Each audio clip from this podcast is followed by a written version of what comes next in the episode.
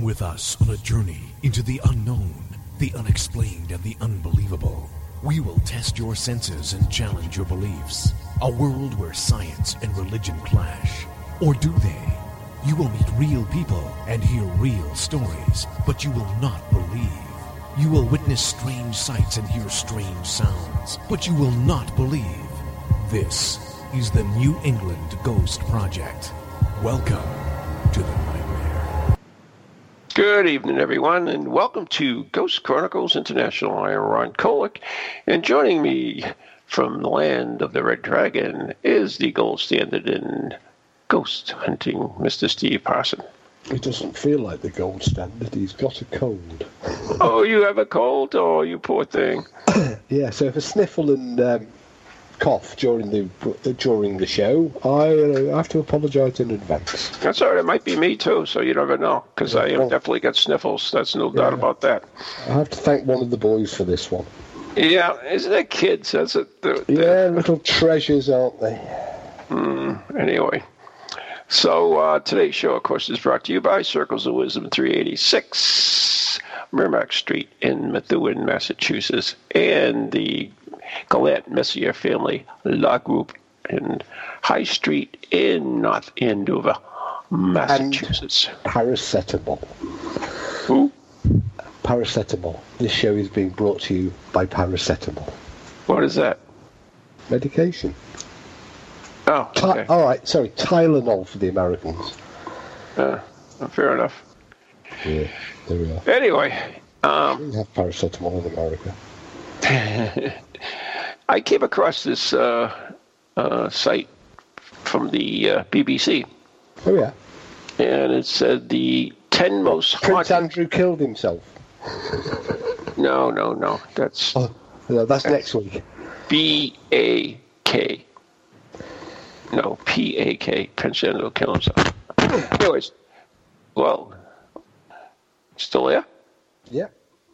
I had some static there. Didn't know what was going on. Anyways, I came across this this site, and it mentions the ten most haunted places in Wales.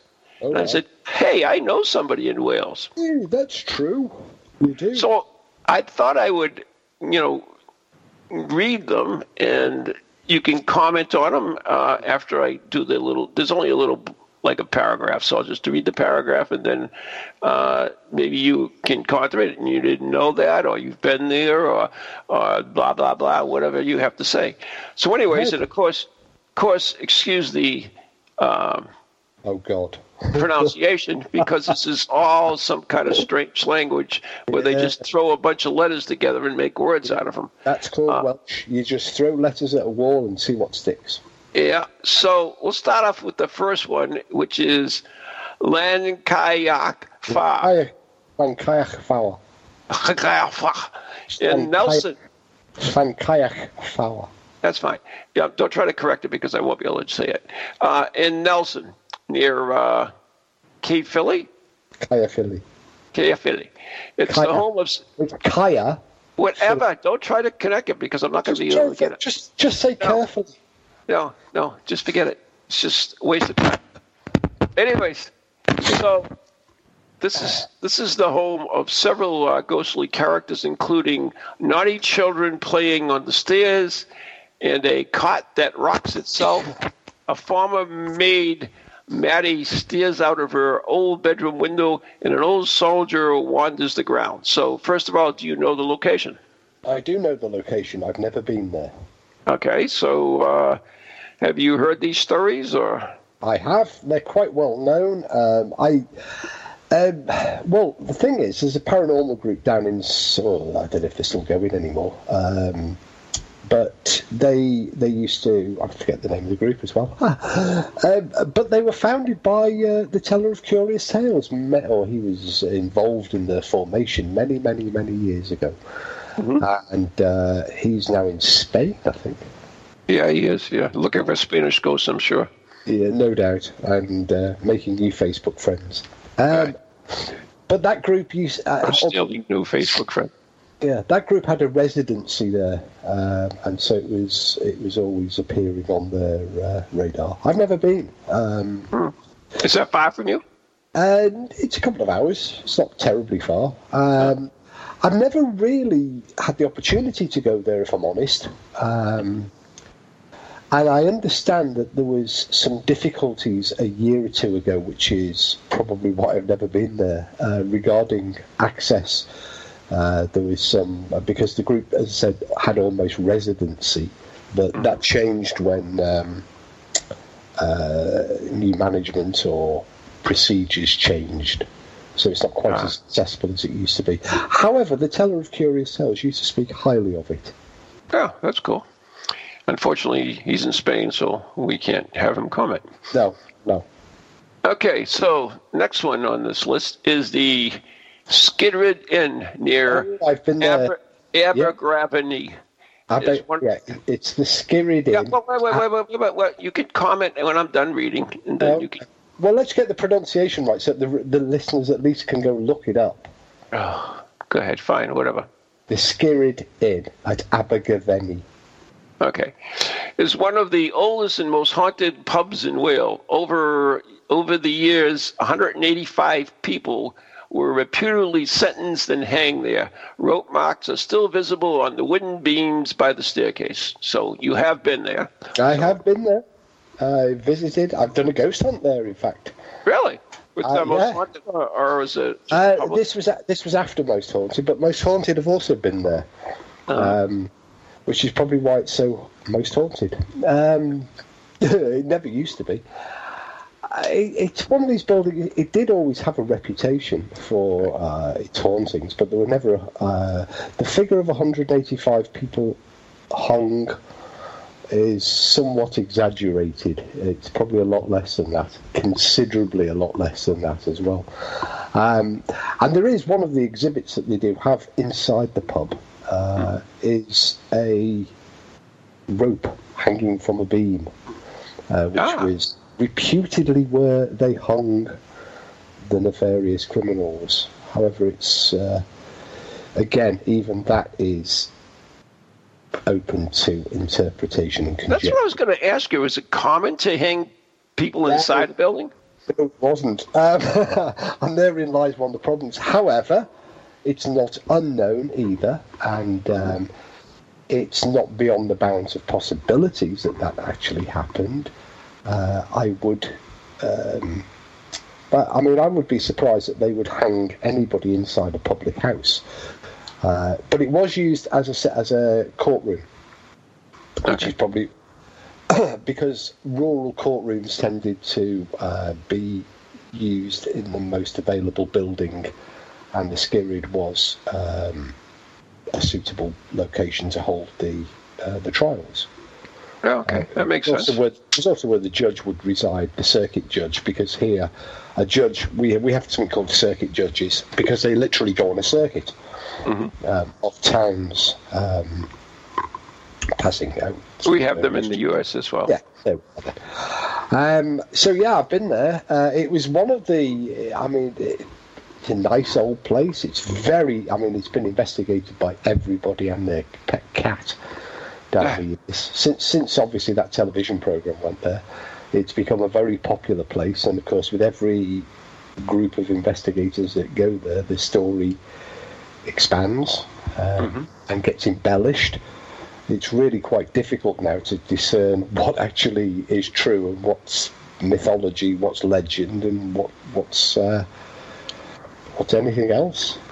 Uh, but it's, a, it's not a bad old place. The food's pretty good. I recommend the food. Oh, that's good. Uh, what else to say about it? Uh, not a lot. Move on to the No. next. Okay. Uh, Boldell Winladen Castle in Dingbingshire. Okay, it's Denbighshire. Yeah.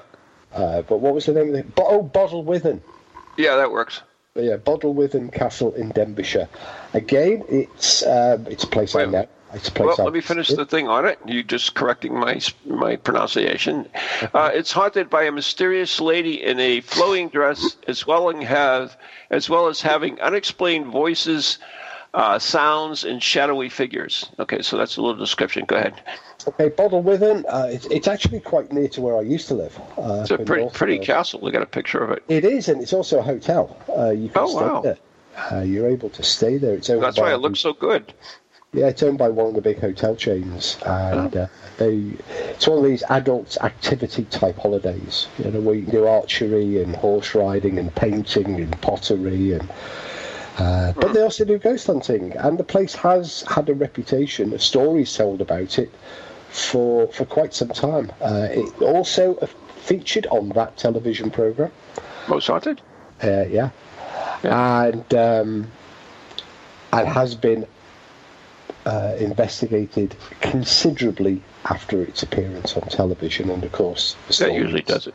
Yeah, the stories then increase, but the stories predate the show, um, and the one uh, about, about the the uh, apparition of the lady uh, is quite well documented in many of the ghost gazetteers for the area. It's a nice place. Um, It does look nice in the but picture. it's, So expe- it's ex- I mean, it's it's cheap enough to ghost them, but if you want to go and stay there, it's expensive. really, yeah. Yeah, not for the likes of you and me. Okay, next one. Uh, Castle Wait, in yeah. Convey, Convey Valley. Yeah, know it well, uh, very well actually. Uh, this is Gwydir Castle Okay. in the Conwy Valley. Okay, so it, it has a long and colorful history. A servant girl was murdered after becoming pregnant. Uh, haunts the North Wing, and Sir John Wynn is often seen on a spiral staircase. A phantom dog is also seen regularly, and children can be heard crying. All right, so you have a lot to say about this one, evidently. Well, it's a place I know well. In fact, there's, there's more ghosts there than I, I appreciated it ever had because there was. Um, you used to only have one or two. One of the most notable was a haunted bedroom um, up on the, uh, for you Americans, the second floor. For us Uh-huh. Brits, the first floor. Um, and it even has a small card outside uh, denoting that it is, in fact, the haunted bedroom.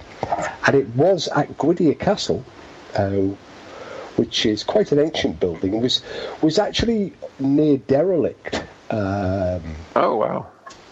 Up until I think about 20 years ago when it was purchased by an architect and his wife who, who spent considerable amount of time and effort and money renovating it or restoring it would be better uh, because they've left many of the the uh, original Tudor uh, sort of parts of the castle and older than that even untouched. It's got some green men carvings in it as well, which are good. Um, but Gwydir was was the location where myself and Ann Winsper had an apparitional encounter. You did. Well, you have to tell us about it. You just can't. In fact, we may we may have mentioned it before in the show, but Ann and I had visited Gwydir and we were trying to get some photographs of the haunted bedchamber, which is off the Great Hall on the on the first floor, second floor for Americans. Uh, but of course, it, there was a sign saying that no photography was permitted. Uh, now, on that particular occasion, we were there. There was the owner um, in one part of the castle. There were two other visitors, to, uh, because the castle was open, but it was uh, off season. And uh, so, what we were doing is we were waiting in the great hall for the owner to go back to the private part of the castle so that we could take a sneaky photograph of the bedchamber. Uh huh. Um, and whilst we were there, we could we were looking out, uh, sort of hanging around in the in the corridor outside the bedchamber and the great hall. Uh, and the previous, uh, the other two people who were w- wandering around had gone out into the grounds, which is notable for its peacocks, actually. Eventually, the uh, we say the owner uh, started to retreat towards their private chambers, but just before they did, um, Ann and I became aware of a noise from above us, from the floor above us. So the second floor, um, or third floor for Americans. Okay. Uh, we were at at this point stood at the base of a uh, derelict stairwell. so it wasn't accessible normally. You couldn't walk up and down the stairwell, but it was open to the floor above us. Um, but there was no stairs in in the stairwell. Oh, Um, and we both looked damn up. inconvenient. I know. We both looked up at the top of the stairwell, the empty stairwell, and we both saw what we later described as a person. The bottom half, because of the way the angle of the staircase, stairwell, we could only see them from the sort of mid calf to the waist. Uh, but we saw and heard somebody walking across the floor above us. Now, knowing that the only access to that floor was via a wooden stairway, staircase, uh, just just off the off the corridor around a corner from where we were, Right. uh, and knowing that there were no other visitors that we were aware of inside the castle apart from ourselves and the owners, the other visitors being outside, we were somewhat taken aback and surprised. Uh, immediately we realised that something was amiss, so we went uh, rather quickly up the stair, up the wooden staircase that was uh, in the corridor, further around the corridor, that gave us access to that floor level, that one single room on that one floor level. Uh, and of course, 'twas empty. So we were left with the conundrum of either somebody just jumped out of the window, uh, si- 60 feet to the ground, or there was nobody in the room at all.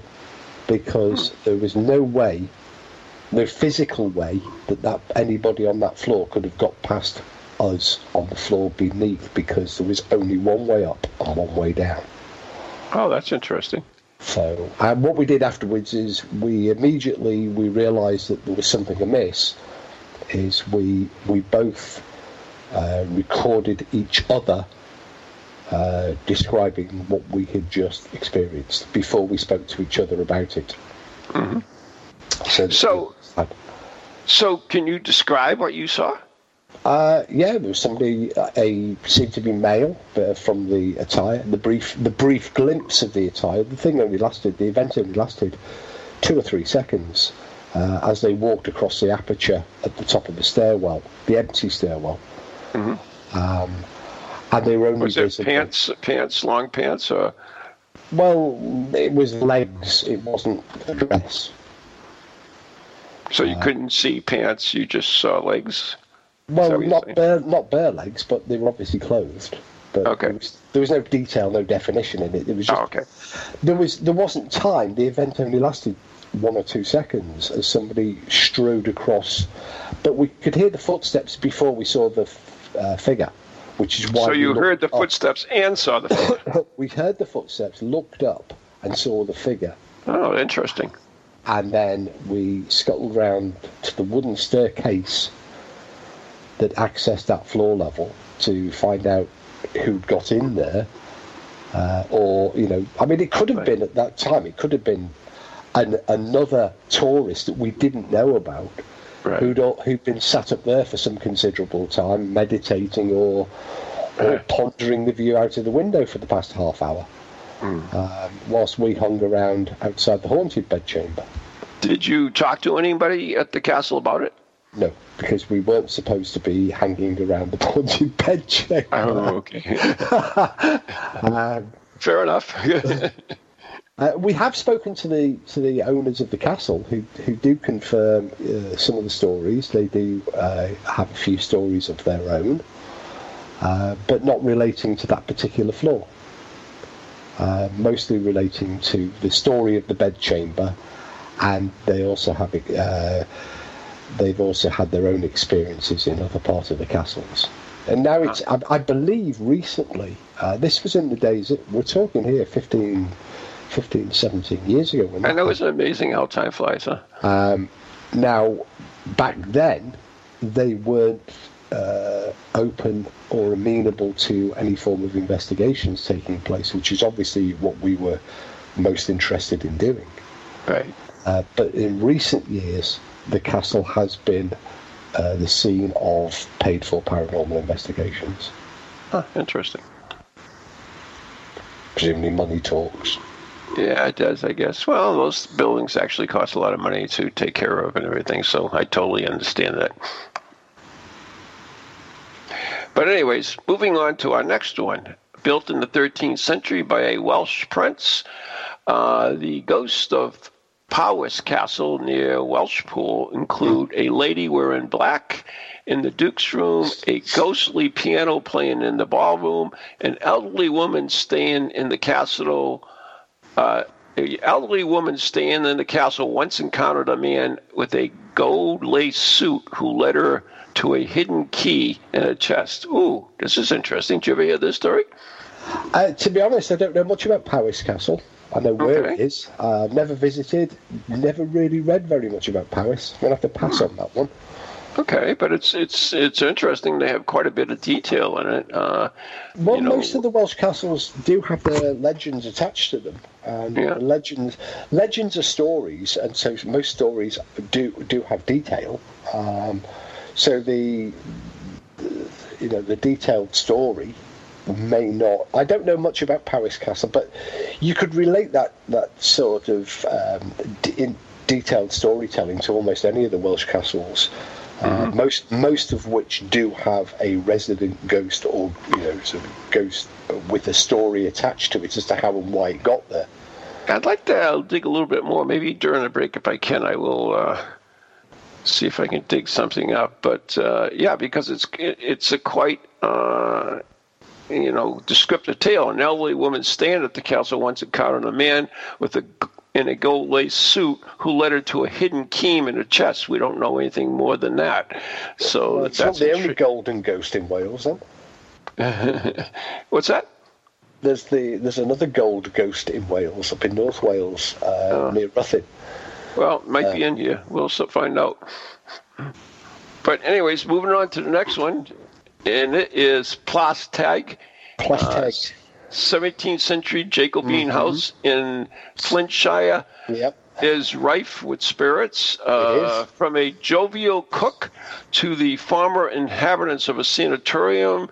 Uh, Sir John Trevor the fifth is said to haunt the Regency room, and ghostly uh, touching and voices are experienced often by people who visit there. So, well, Plas Teg is again somewhere near where I used to live, and uh, Uh-huh. I, I knew knew it uh, fairly well. It was a very difficult place to actually access. Um, it it was one of these locations, a big sort of Tudor building with. Um, you know, sort of, I mean, you're probably looking at a photograph of it now. I only inside one really. That's all. The problem with Plas Teg is it, it did have stories attached to it, but it was it was nearly impossible to conduct any form of visit or investigation because the owner, a lady called Celia, I don't know, I, I, I presume she's still in uh, in charge, uh, was terribly eccentric, and uh, even if you were uh, had arranged and booked a visit or an investigation, uh, she would either she could often cancel it or simply throw you out and refuse to open the door when you arrived. oh, that's a lovely place. Yeah, Uh, yeah. She was not. I mean, at other times she could be completely charming and, and welcoming, but uh, you know, quite often you would you could turn up and find that the doors were a little slammed- bipolar there, maybe, or something. Possibly the doors were slammed shut in your face. So it wasn't one that we ever really bothered too much about, you know, for fear of you know driving the forty miles to get there, only to have to drive the forty miles back again. Yeah. Um, but I, I, I, you know, I did visit it on one occasion, uh, and Is it open to the public? I mean, is it a public house? Or? Uh, no, no, it's a privately owned house, but there have been quite frequent ghost investigations done in more recent uh, times. Ah. most most notably by one particular investigator who seems to be on a bit of a mission uh, to test all manner of weird and wonderful electro light gadgets and almost almost every visit is rewarded with an astonishing photograph that he then rushes off to the uh, regional daily papers with Oh, excellent. yeah Yeah. Maybe we should have him on the show. Um, no. okay, fair enough. There, there, there have to be limits. I have no limits, but that's fine. You're my co-host here, so uh, yeah, I listen to you. Anyways, moving right along to our next one as we get closer to the break. It is Trindaga House in Newport. Tredegar House. Newport. House, Newport. Uh, it's well known for its ghosts, many of which can be found in the attic, including a mustachioed Victorian gentleman, a small girl in a white dress who often touches visitors uh, near the doors of an old nursery wing.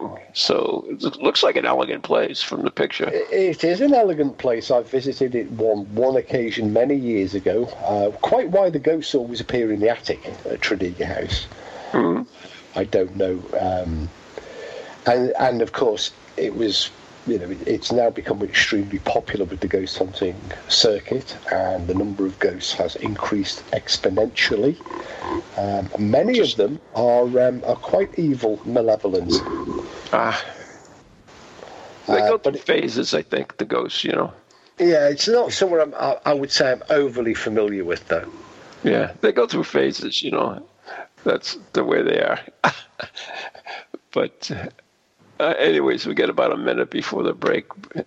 Uh, yeah, I mean, I find that interesting. Eh, You know, let me, I wanted to ask you about this, and we've got a minute, so maybe you can do a quick thing. Is is uh, we often hear description of people who hear noises in the floor above them, especially in attics, where they sounds like furniture is being dragged across the floor. That's a common, common, common description. And yet, when they go up there, there's nothing that's been moved or everything. I mean, isn't that intriguing in, in itself?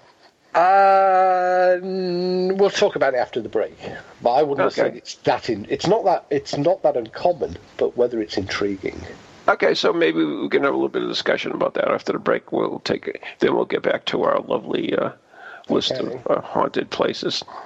So, anyways, uh, you're listening to the Ghost Chronicles International show right here on TogiNet and ParaX Radio with Steve Parsons and Ron Kolick. And we'll be right back after the following messages.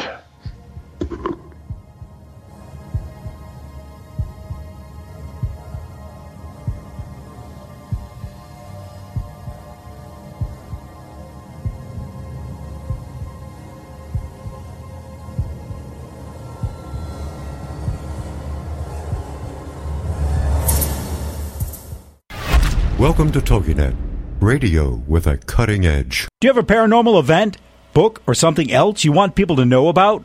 Then why not advertise it on Ghost Chronicles Radio? With over 150,000 downloads a month, get your message out to an audience that's interested in the subject.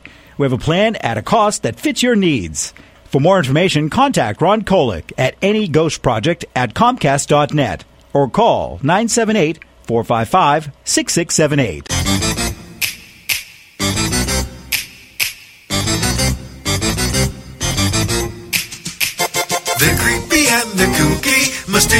Mysterious and spooky. They all talk gobbledygooky, the Parax family.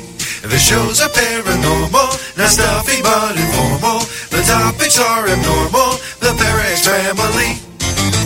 They're strange, deranged, unrestrained. So grab your favorite brew, it's time to rendezvous as we give awards to the Parax family.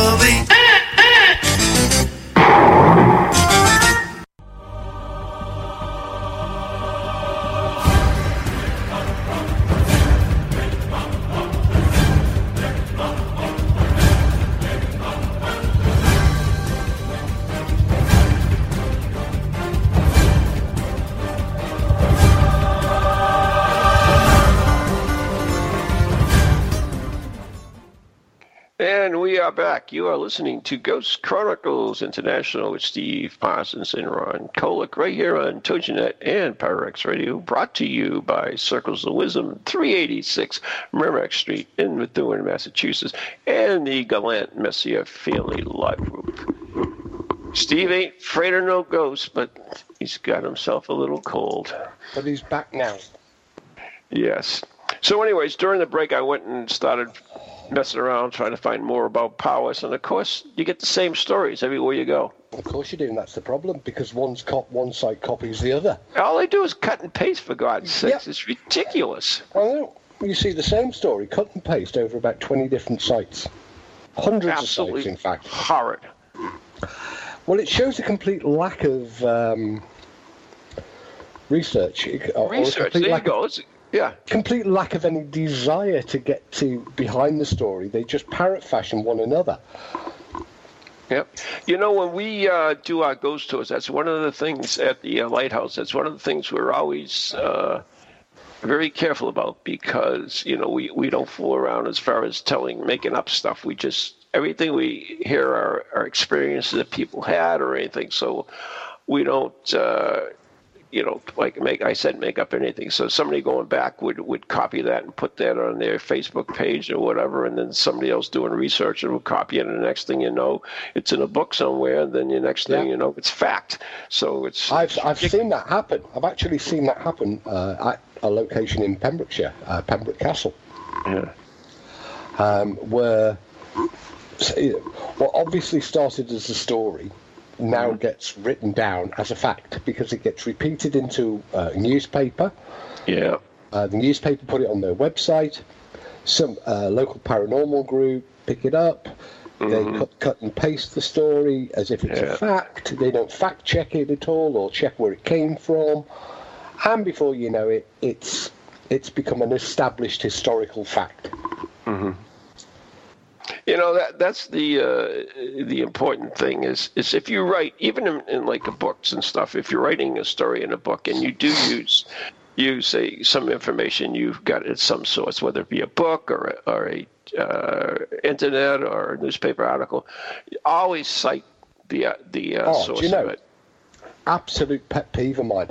The amount of times, and um, the teller of curious tales and Anne will both vouch for this. The amount of times that we find original parascience research and original parascience um, i- documentation spouted uh, by another group without citing the reference or the source of the original. Um, in fact, it goes down to I've, we've actually um, I can't, we we came up with a theory uh, many years ago, uh, a hypothesis. Um, now we published it, and within a couple of years, we actually encountered two other people claiming it to be their work, and also when when they put the original uh, their original sort of uh, um, article, all they've done is cut and paste ours. Yeah. No, They I- hadn't even had the balls to bloody change it. yeah. And it happens all of the time.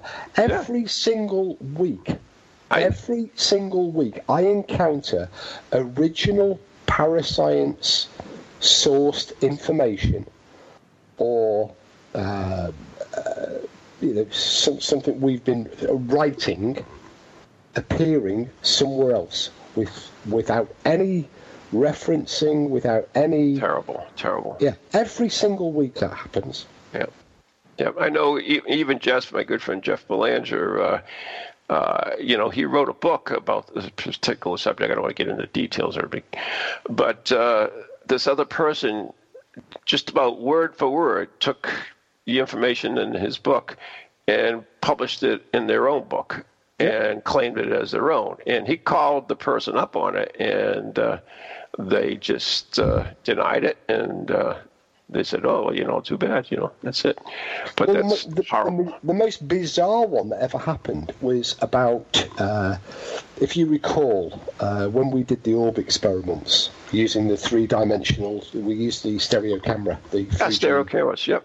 the, the Fuji W1 digital stereo camera. We actually, Which I actually got to saw, and I, and I was very impressed with that. By the way.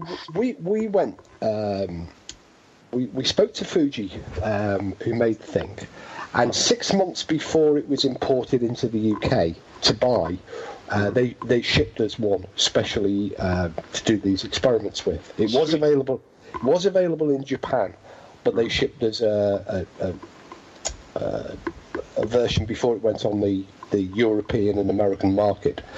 So we did these um, experiments, which are well published, were published on our website and in several journals. Um, that would have been about 2009, 8, 9. I can't remember exactly, but it's about 2008, 9. Yep. About 2011, we had an email from a, a, an American paranormal team um, tell, warning us off because they were using a Fuji stereo digital camera. um, and they had, are you ready for this? They claimed in 2000, so three full years after we had published and in journals our research, they claimed that their research in 2011 12, they had patented the use, uh, not copyrighted, patented the use of a 3D camera during a ghost investigation. Good luck Uh, with that one. Yeah, their results were very similar, remarkably similar to ours. In fact, statistically, they were so identical it looked like a cut and paste. Um, Probably was. yeah, but they sent they had the gall to send us an email telling us to take all of our research off offline Be- because they had, uh, they had patented it, and it was in some sort of like. Uh, you know these sort of pigeon uh, legal speak letters in an email, complete with spelling mistakes and all manner of other things. oh my God, no. Oh, that was funny. We got we got told to remove our research because this American group had. So you'll have to. I mean, you got to. So what happened? Oh, we took all ours down immediately and we never mentioned it again. no, seriously, seriously. yeah, not. Did you Um, respond to them or? Yeah, we, we sent them um, original dated uh, journal articles um, and said, "Go ahead and sue us." Yeah, good. for you. I love it.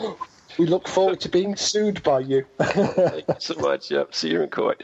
Uh, so, just before the break, we were talking a little bit about the phenomenon of, of hearing. Be, oh, poor guy.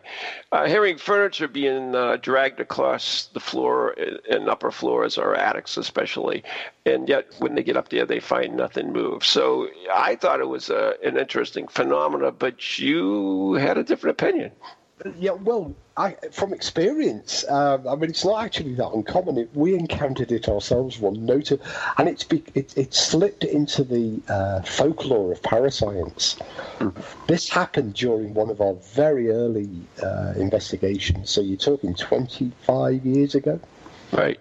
um, or plus now, uh, at the Ellesmere Port Boat Museum, and one of the group wrote in the notes that from the floor above they could hear the sound of a body being dragged, Right. um, which was intriguing. It's interesting how many dr- bodies they actually heard dragged. Uh, yeah, that, that was was the intriguing question. part of it. The first question was, um, so how many bodies have you ever heard being? well, none came the reply. Well, Surprise! How about you just writing your notes that you heard, you know, describe the sound, not liken it to something else, particularly like a sound of a heavy body being dragged. Anyway, um, there was a sound, it was recorded, and it took us a little while to uh, locate the sound of it, the source of it. Now, sound appeared to be coming from above, from the attic le- level Okay. and was described by several uh, before they were given a talking to as the sound of a heavy body being dragged. What it was in reality was the sound of uh, there was a water outlet overflow pipe on the wall outside on the ground level, not the attic. So actually, it was beneath them, not above them. Right. Um, and periodically, this overflow pipe would uh, empty, Right. and it made a noise which they sounded like it was coming from above because the sound was sort of traveling around. uh, uh, but they were interpreting it as obviously, you know, uh, bodies don't get dragged up the outside wall, so it must have been coming from. So not only were they getting the the, the uh, I, misidentifying the sound, but because they had prejudged it or decided that it was a heavy body being dragged, they then repositioned the sound. Okay. Now, often uh, while sitting in the house uh, during the day, I might be working uh, downstairs with the laptop. And you can often hear the sound of what sounds, you could describe it as somebody walking around upstairs, quite heavy footed. Now, to a layperson that wasn't familiar with the property, wasn't familiar with the house, it does I suppose, sound a little bit like somebody walking around on the floor above, on the wooden floor above us. Uh, now, it actually isn't. What it is um, is the as the central heating uh, pipes that run through the floor um, Right. warm up and contract, individual sort of wooden parts of the flooring will expand and contract, and you get Yeah, this I totally understand that. Yeah.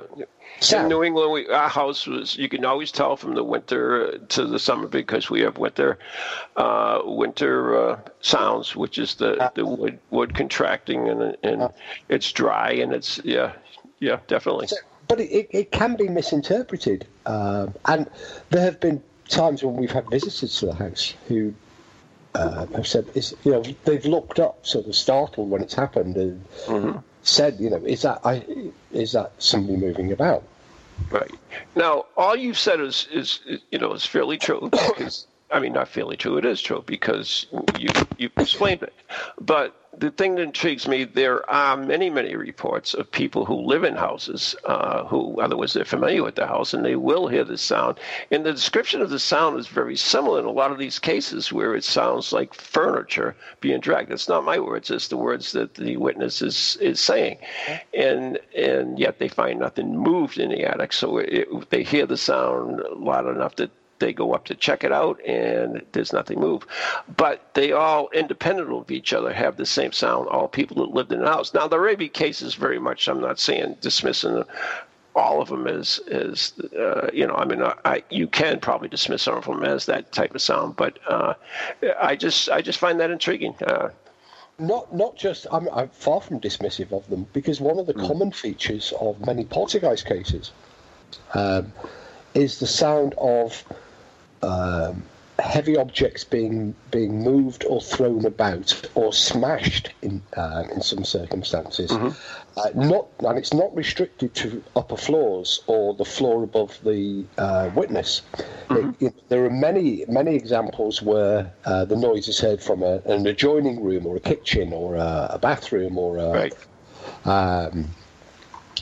and they hear the sound of you know a loud crash of furniture, a loud noise, as if something has fallen over or has been thrown. And when they go to investigate, there's nothing out of place.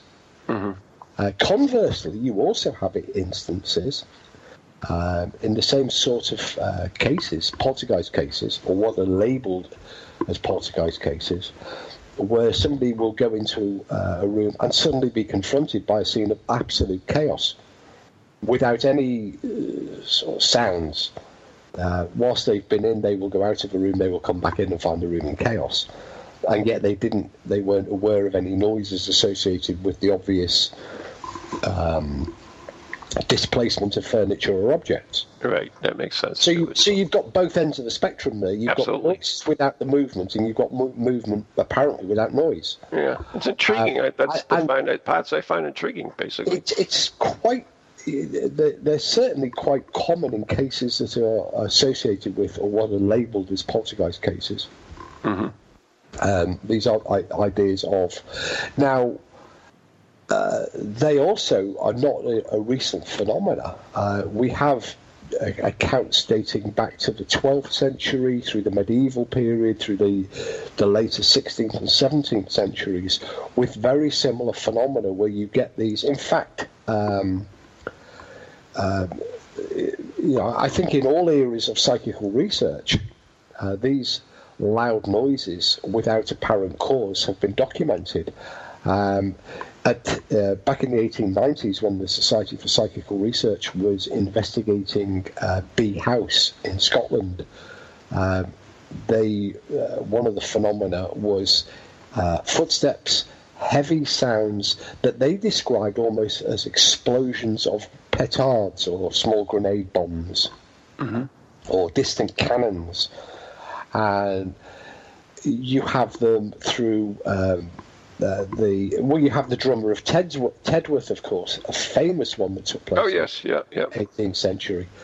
Um, you know, these drumming poltergeists, these noisy poltergeists. Poltergeists are, by definition, noisy ghosts. Right. And so these noisy phenomena, uh, or noises um, without any apparent object displacement, are, are incredibly common.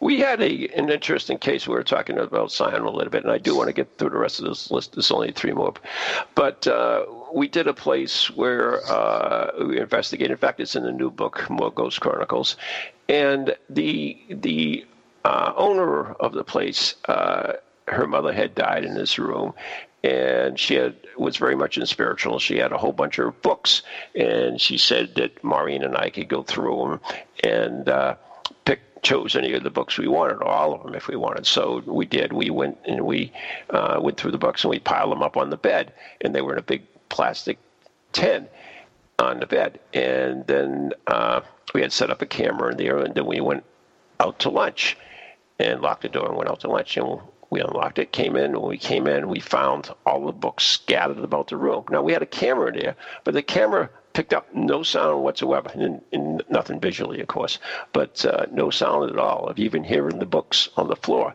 In fact, one of the, the interesting things was I grabbed my camera to, to take a picture, and I took a picture, and when I looked at it, all I had was a picture of the floor, and then I took a second picture, and then the books appeared in the second picture, which, which was kind of intriguing. But uh, yeah, that's it's a lot of interesting thing. I mean, that's those little single cases. It, it, they intrigue you. You want to learn more. You want to find out more, and and that's uh, one of the reasons I do it. Anyways, so going back to our list. Uh-huh. Anyways, uh, Castell Couch in Cardiff. Castell Coch. Yeah, so close. Uh, it's said to be haunted by a lady in white, of course, mm-hmm. whose son fell into a mm-hmm. bottomless pit of water. Oh, Yeah. Never to be seen again. Her ghost still searches for him in the surrounding woodland. Mm-hmm. Well, Castell Coch, um, actually, the building that, that, that's there uh, now is not that old. It, it's a, a 19th century building ah. built, by, built by Lord Bute. Uh, because he'd made his money in the copper industry and the coal industry in South Wales, and the uh, this rich industrialist uh, decided to build himself a Gothic style uh, house just outside Cardiff, uh, Castell Coch. Coch in Welsh is red, so it's called the Red Castle in English. Ah, have you been there? Uh, I have. Um, we we pass it regularly. It's just off the side of um, the motorway, and you Oh. see it sort of nestled up up up, up uh, above uh, on a hillside above a, a sort of steep ravine. Mm-hmm. Uh, your archetypal fairy tale castle. Um, or have you so- ever come across this? it's as, it's about as pit? old.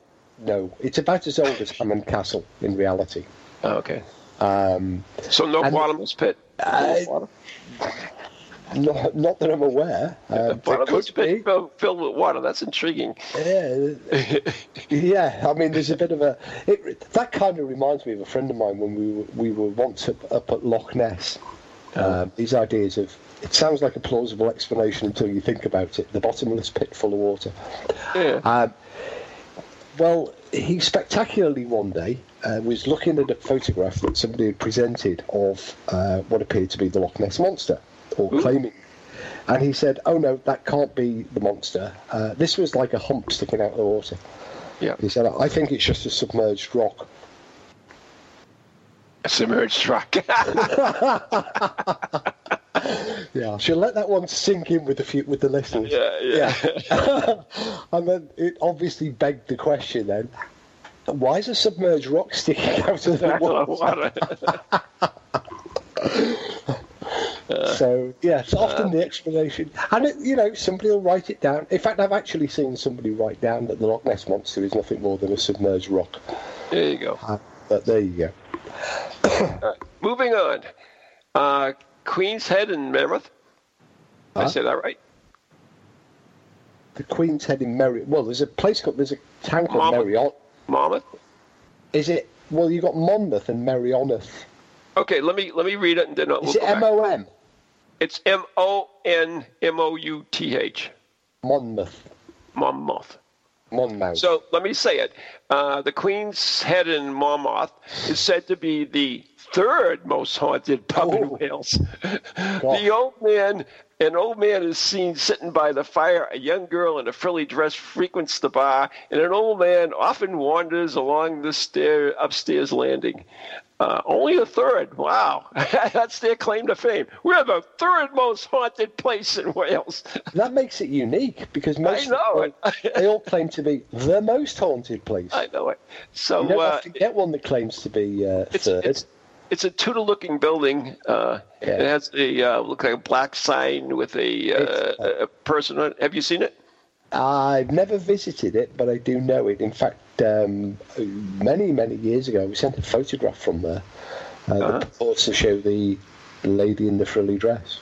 Oh, Hmm. so there is some documentation about this place. Um, as much as anywhere else. I mean, y- I mean, if we remember that our friend, the teller of curious tales, Yep. shares this passion for buying ghost gazetteers. Oh God, yes. Uh, Yes, it will appear in many of the ones he's got that relate to Wales. ah, very good. Yeah, I love that. The third. And it's, and it's usually the yeah. They need to up the game. Uh, The way to do that, of course, is they just need to um, get one of the television people to go along. And then it could be the most haunted. Yeah. All right, one more left, and as we coming up to the end of the show, and this is Aberconway House in Conway. Uh huh. Aberconway House, uh, up, in the t- in the town of Conway, a place again. I visited this. Well, one let me read the thing. number of occasions. Uh, 14th century merchant's house where an old mistress of the house is reportedly seen sitting by the fireplace accompanied by the smell of flowers. A Victorian gent known as Mr. Jones haunts the Victorian corridor and the floorboards are often heard creaking. Wow, there's something. Did it mention the? Did it mention the cradle? no, no, not in here. You know a cradle? Oh, apparently, yeah. It has a cradle that apparently rocks as well.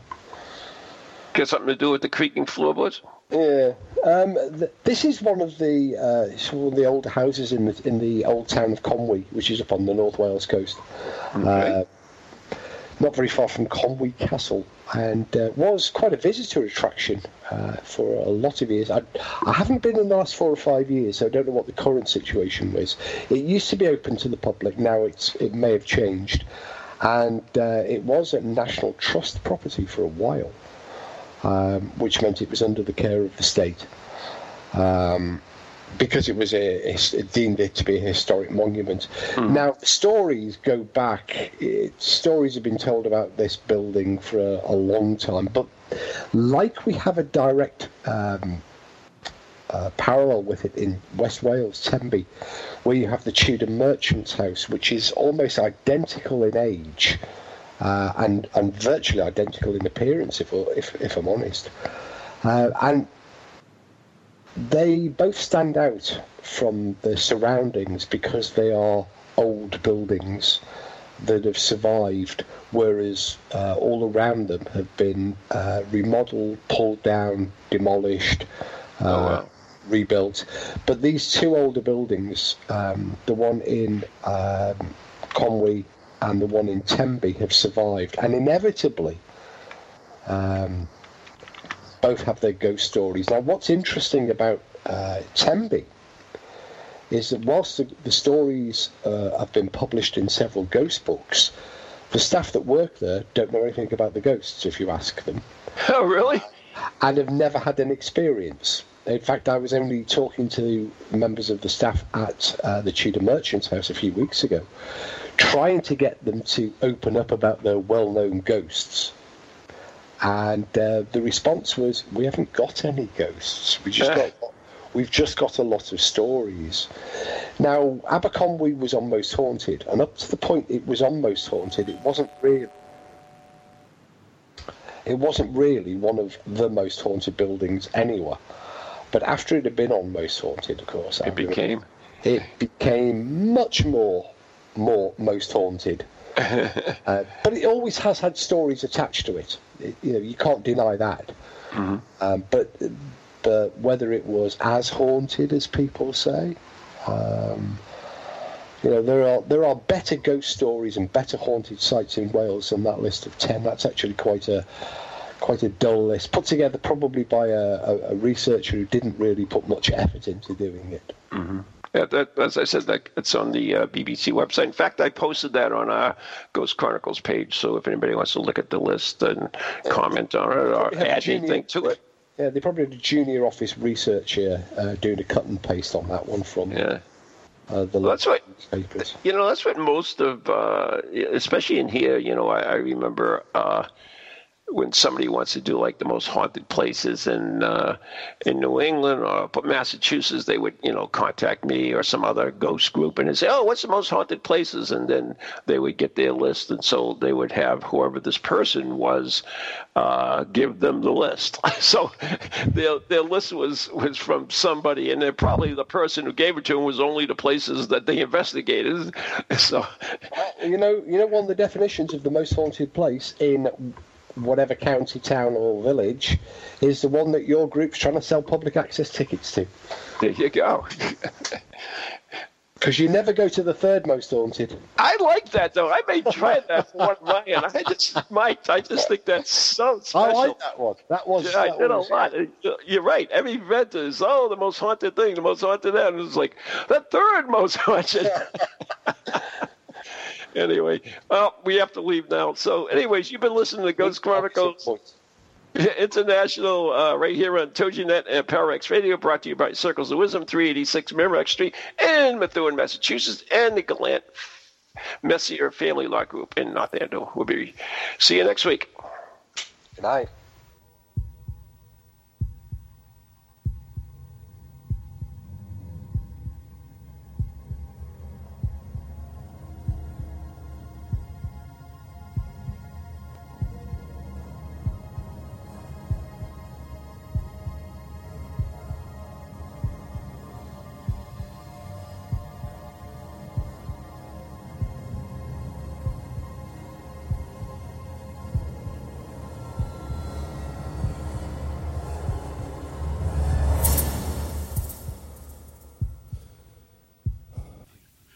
From goalies to ghosties, long leggedy beasties, and things that go bump in the night.